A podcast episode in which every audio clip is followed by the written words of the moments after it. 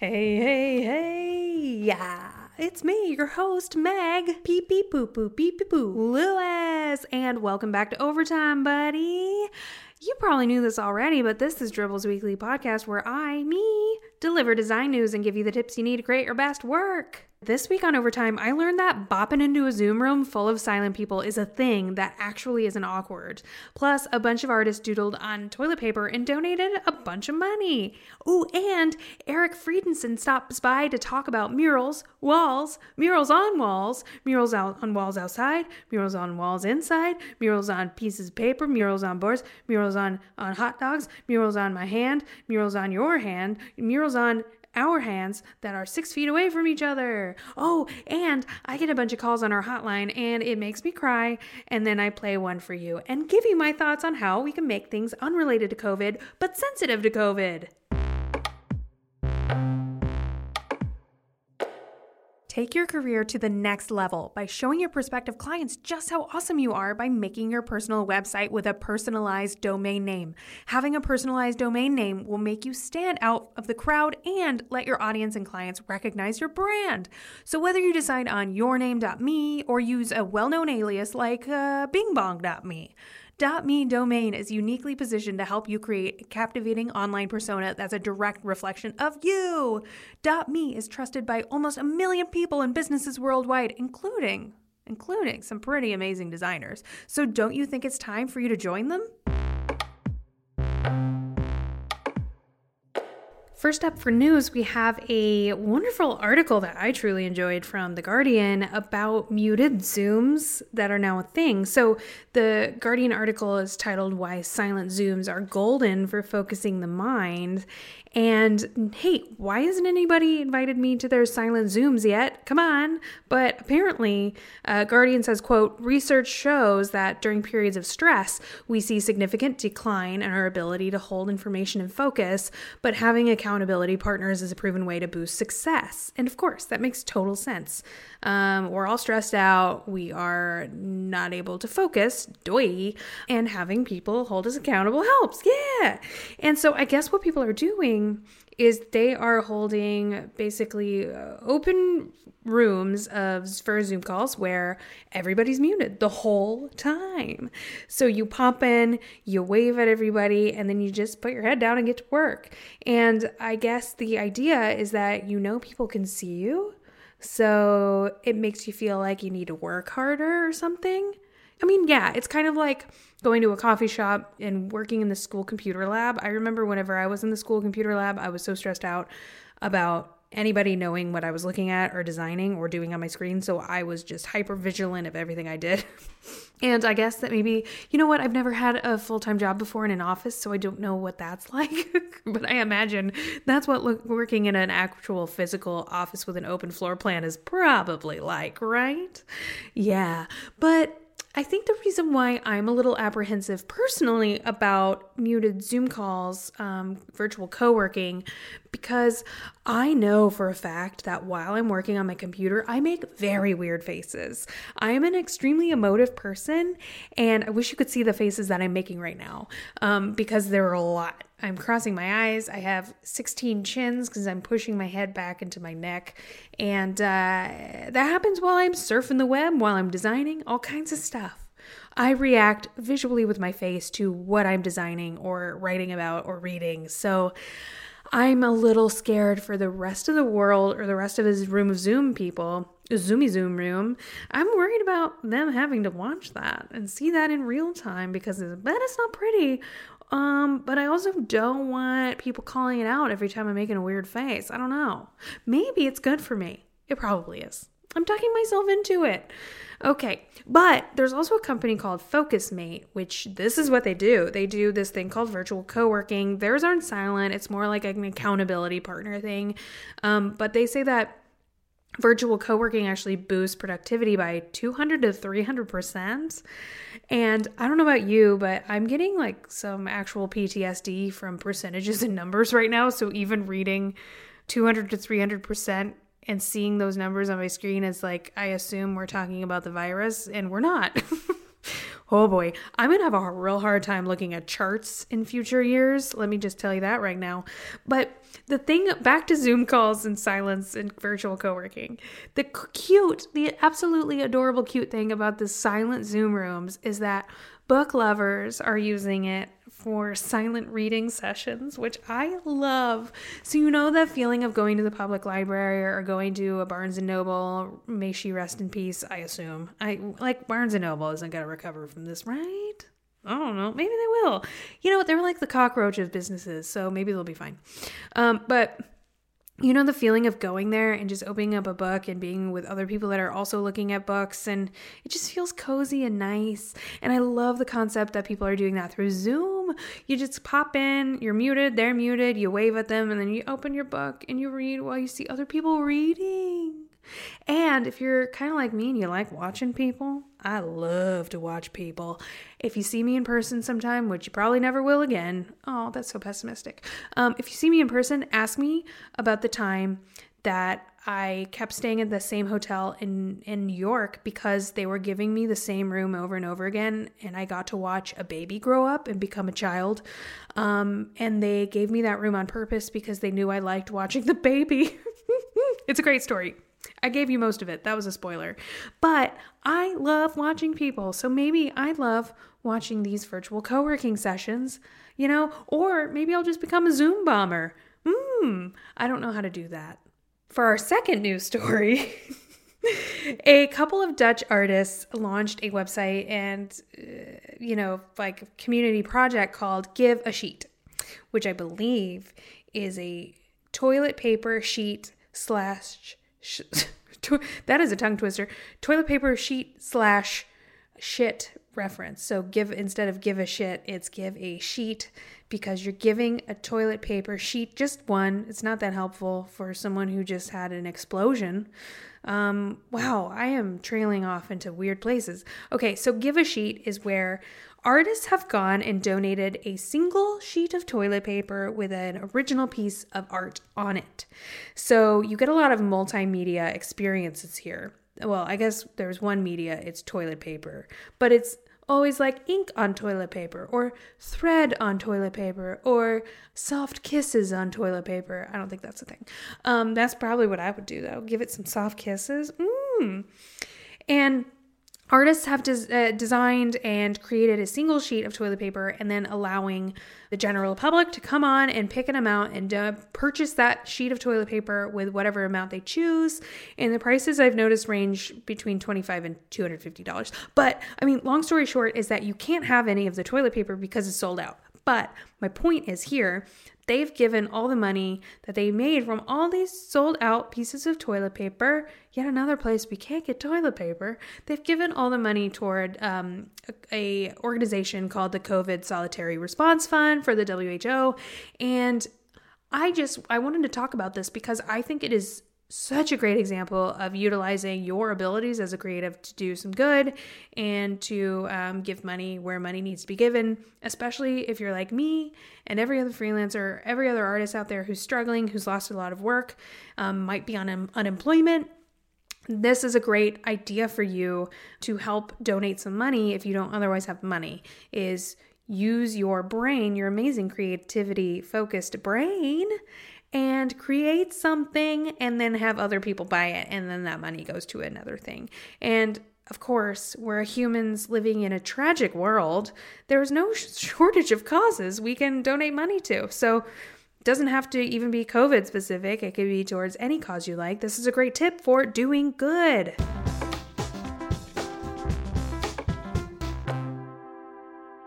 You know, when I think about talented artists, a lot of people come to mind, but whenever I think about murals specifically, there's one person I know that has a lot more experience than most people because he is just an incredible hand lettering artist and a good digital artist, first and foremost, but he's also an incredible fine artist who has spent a lot of time with artists all over the world who also make murals, studying the way that they work and collaborating along with them. It's Eric Friedensohn. Hey, Eric, how are you? Hey, Meg, I'm good. How are you doing? I'm doing okay. I am, you know what? I'm getting used to being stuck inside all the time. So, welcome. I, you know what I want to talk to you about today is murals for a variety of reasons, but you have had such an interesting career to me, and we've known each other for a few years now.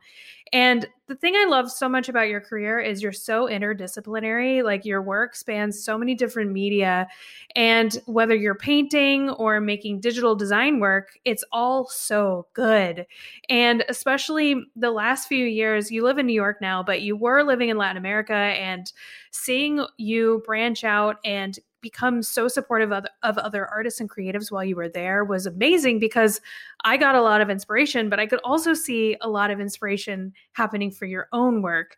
So take us through like a little explanation of how you got to where you are right now. Well, first of all, thank you. That was a, a really nice little summary. Uh, uh, yeah, it's it's been a really crazy ride the last few years, especially with the whole Latin America trip. Uh, but the way I got to where I'm at right now with my career, if I had to summarize it, is I studied graphic design, typical graphic design degree in Philadelphia. It wasn't a fancy art school or anything. And I kind of had this specific idea of what a gra- graphic designer had to be. And the more I tried to get those types of jobs, the more I realized I really hate these jobs and there's nothing really out there for me that I feel like I fit. So I started to try new things on my own outside of these full time jobs that I was getting. And freelancing, trying different side projects. And then I kind of had this niche of lettering. That was my main thing when I started. As soon as the big popular wave of lettering was happening, that led me to trying to draw letters on a larger scale. I was working for an agency at the time and they had this big chalkboard and I would just go and go crazy at night after hours and make these chalk murals, hoping that one day somebody would hire me to make a mural. And I would invite friends in to collaborate with me on this chalk wall. And uh, after that, I had this need to, I had this desire to create more permanent pieces because the event agency was great for getting my work on a large scale, but a lot of that stuff will get thrown into the trash two days later. So that was how I had started having the curiosity to paint murals. And I was also seeing the, the sign painting trend start to take off again. And there was something about working by hand. Even though I had studied graphic design, I always had this desire mm. to take my letter forms and my illustrations and see it in a physical mm. space. Uh, and so after leaving that event agency and trying my best to freelance and get some clients, I still wasn't doing that well. I, I got approached by WeWork, where I had about three and a half years of working with them on the art and graphics team. And that was what led me to Latin America and doing murals on a, on a like a global scale. It's so amazing and inspiring because I think that you have a very fascinating mix between like street art style and i think that your love of skateboarding comes into that a lot um, but also you've been paid commercially to make really like grungy, gritty, hands-on work. And I think that's really an interesting thing to me about murals in general is murals in the past have always been like not very commercial. It's just been like you get up and you go out at three or four in the morning and you pop something up on a wall and hope nobody catches you and then you go back to bed. And and now what's happening with murals is commercial artists are like ooh i can do this now. And i think that that's an interesting thing about your work versus what's happening right now with design is that there's like this and I don't know if there's tension or not, or if there's room for everybody, but there's like this uh, wonderful mixture and play between murals as street art versus murals as commercial art. Do you think that there is tension between those two groups, or do you think there's room for everyone?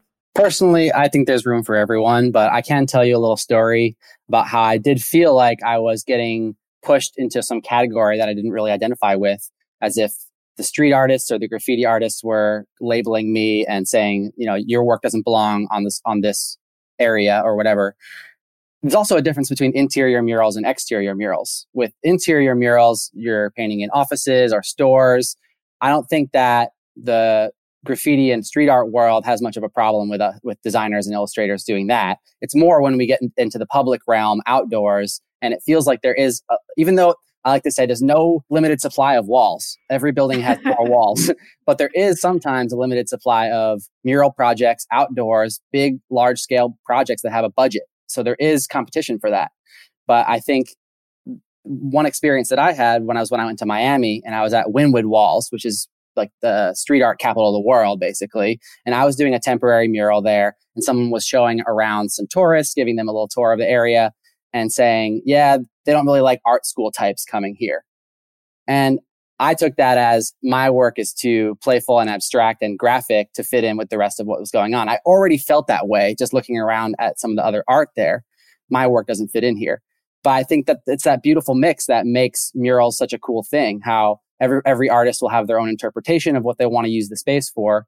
And so there is room for everybody, in my opinion, and there are enough walls to go around. That's an interesting comment about there are no shortage of walls. And two, I think that you're you're talking a little bit about a sore spot for you where you feel like you don't belong in that community in the first place. So then and of course we all feel that way about every community we're ever trying to get into. but I think that you heard a comment that was already like poking at a sore spot that you were having and of course you're going to take it super personally. Um, whereas i'm sure well who knows but i'm sure that most people um, don't care about that as much as you do. And I think it's really nice if your work doesn't fit in because we all need to look at all kinds of different work everywhere we go. It's what helps change our perspective. But so I think too, like one thing I love about you and your career so far is how much you're constantly supporting other artists all the time. It's such a huge part of your personality and your persona. And so, and I, I feel like from following you for so long is it really happened while you were at WeWork and during your time in Latin America. And so it seems to me like maybe you're moving on to more things in which you can finally support and lift up other artists. yes, oh, I'm so excited to talk about this with you. um, so, real, real quick about the Latin America thing. I lived in Argentina for a couple years and I got to travel around mostly in Mexico and Colombia and then a few other countries, Peru, Chile, and Brazil. I haven't been everywhere in Latin America, but I have a, a real big soft spot for South America and Mexico. And I've met so many amazing people down there. And I just started having these conversations, uh, getting to hire them for different projects because we weren't just painting our own artwork on these locations in, in WeWork. We were also hiring local artists and we actually had a good budget to pay them, which was awesome. And you know, I had these amazing conversations with them and I said, I need to record these just for myself. I need to remember these. And then, oh, maybe, maybe someone else can get some value out of this too. Because I really learned so much about what it takes to be a mural artist. Just these people are so interesting to me. They have all of these amazing stories from their different projects and their travels. And um, they're just working on such a large scale that we don't even think about that as designers when we're always just at our desk. And I think it just provided me with a lot of inspiration, and I want to continue to pass that on to whatever community follows me. so, w- what I'm working on right now is a new project called the Muralists Community. And at a high level, we're going to be producing some content that fuses storytelling, like I was just mentioning, with education about murals. And that's going to be launching later this summer. Uh, right now, it exists on Instagram at Muralists. Yes, I got the handle Muralists. You're and, so lucky. Oh my gosh. Yeah, it was a crazy story about that too for another day. but I, I, also was able to get muralist.co. So if you want to check out the content that we're producing, there's going to be a podcast. Speaking of podcasts. Woo! And so you can go listen to the trailer at muralist.co and follow along there at Muralists. So what's what eh, besides showcasing other artists, what's happening? Is there like tutorials? Are you going to talk about what types of brushes they use? Like what can we expect? I can't get too much into the the balance of technical versus storytelling and entertaining because I want to find whatever balance people are really enjoying. Mm, I, nice. I want to do both, but I found that when I get too technical, I just get flooded with all these questions of what kind of paint do you use? And the answer is use whatever paint you want. You know, house paint works great. Like literally just go to the hardware store and get paint. It's not, that's not what I want it to be. It's a, it's not a, a how to for the entire project to how to paint a mural. It's more of inspiring, uplifting, and educational. That's awesome. How would you say muralists and uh, I mean street artists, even if you're working commercially or not, how how is everybody doing in that community in this time of isolation? Well, I can't speak for the entire muralist community, but I don't want to try to. But I can tell you how I'm handling it and how I've seen a few of my friends handling it.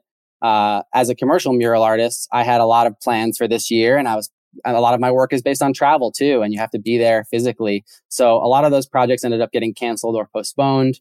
There's even a mural festival that was supposed to be happening right now that is pushed oh. until September.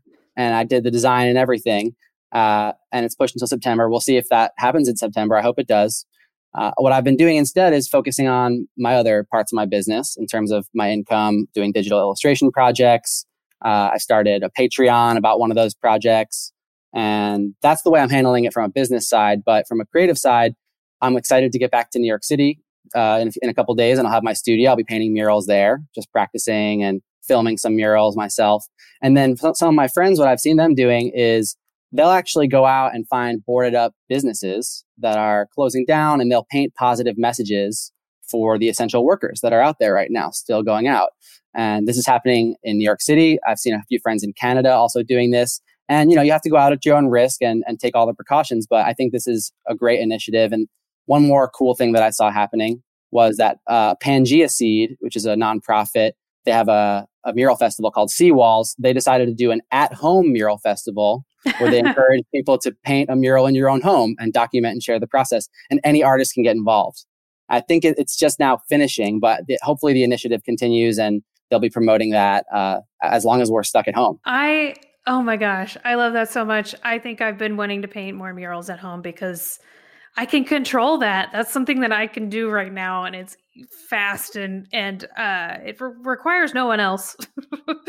um, but I think that's a really good point that you made about fixating and putting your focus on the areas of your career that you can control right now.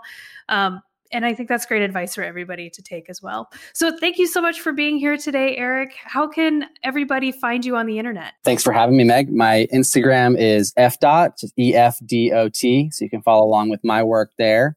And then, of course, the Muralists account. So that's just at Muralists on Instagram and muralist.co. All right. Thanks, Eric.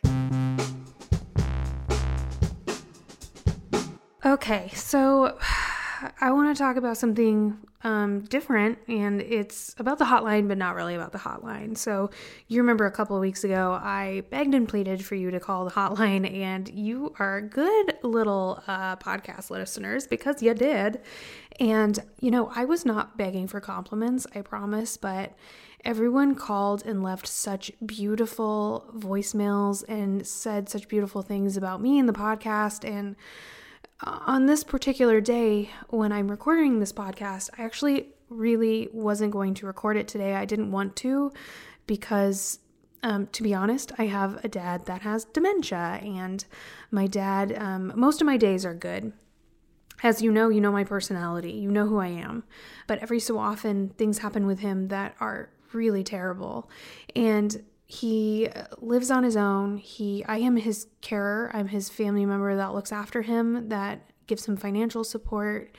It's a tough time and I can't he lives in a different state, so I can't visit him and it's hard. And I went and logged in and listened to the voicemails that you all have left for me.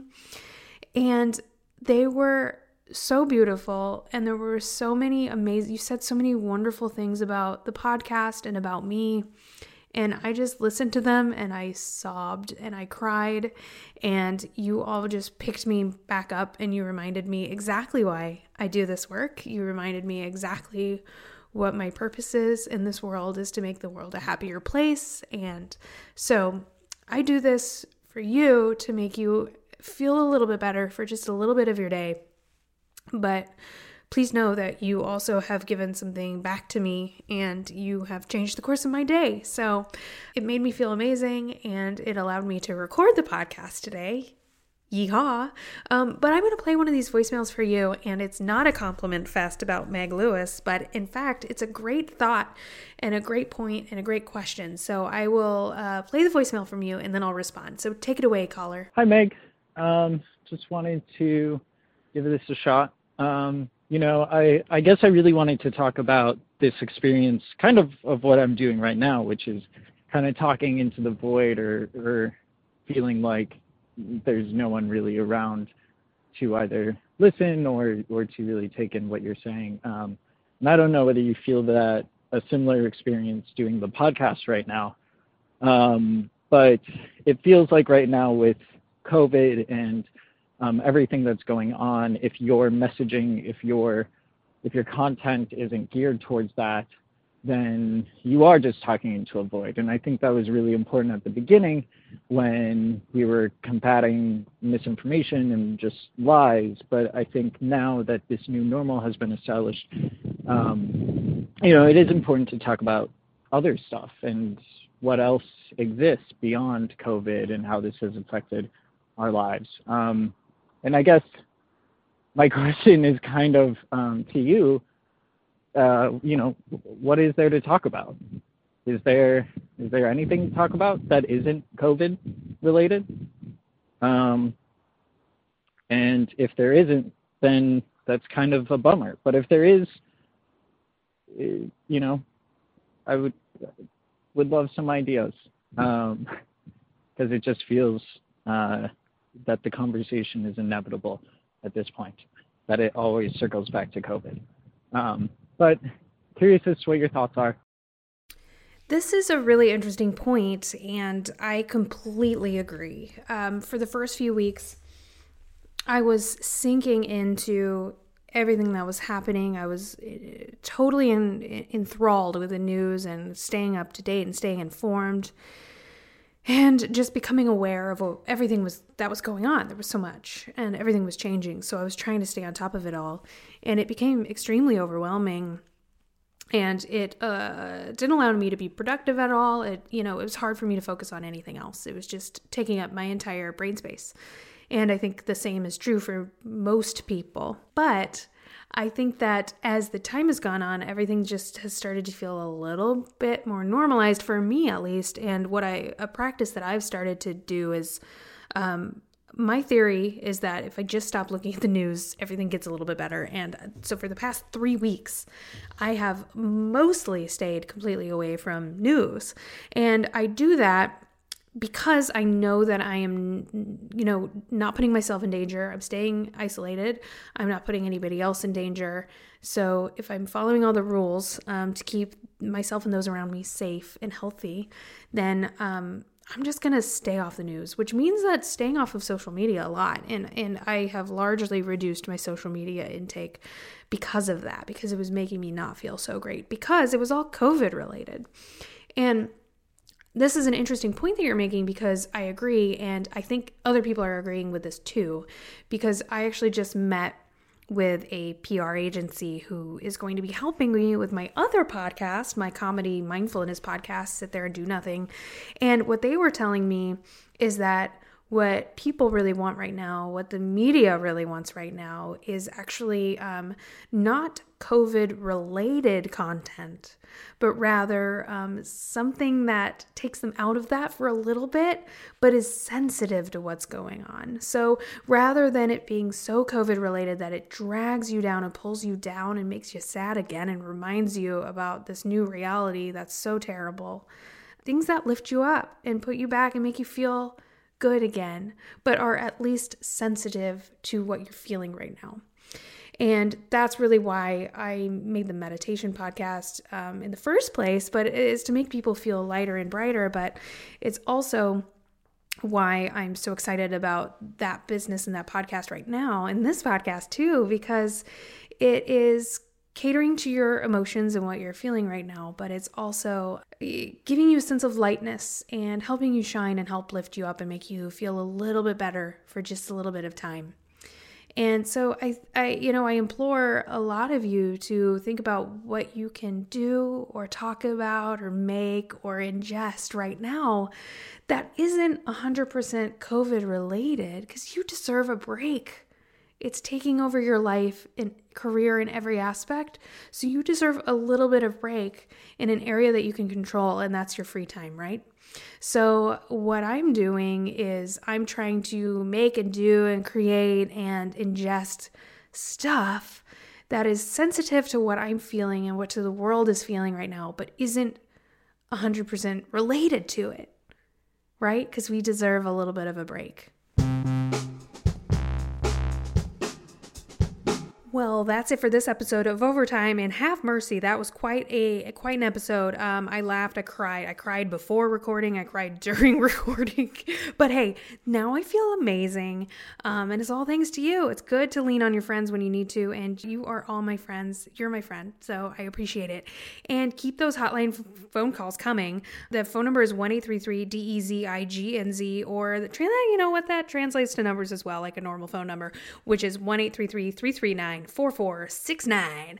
And I promise you, I won't answer. No one will answer. Just a robot will. So call and leave anything. What's going on in your mind, what you're worried about. Tell me what your Taco Bell order is. It doesn't matter. Leave a voicemail and your recording plus my thoughts might be on a future episode of Overtime. So if you want to continue the conversation on the internet, use the hashtag dribbble overtime. If you want to follow me or tweet or tag Instagram me, my handle is at your buddy Meg or go to meglewis.com to learn more about me. All right. Thank you. Uh, bye bye now. Hear me next week.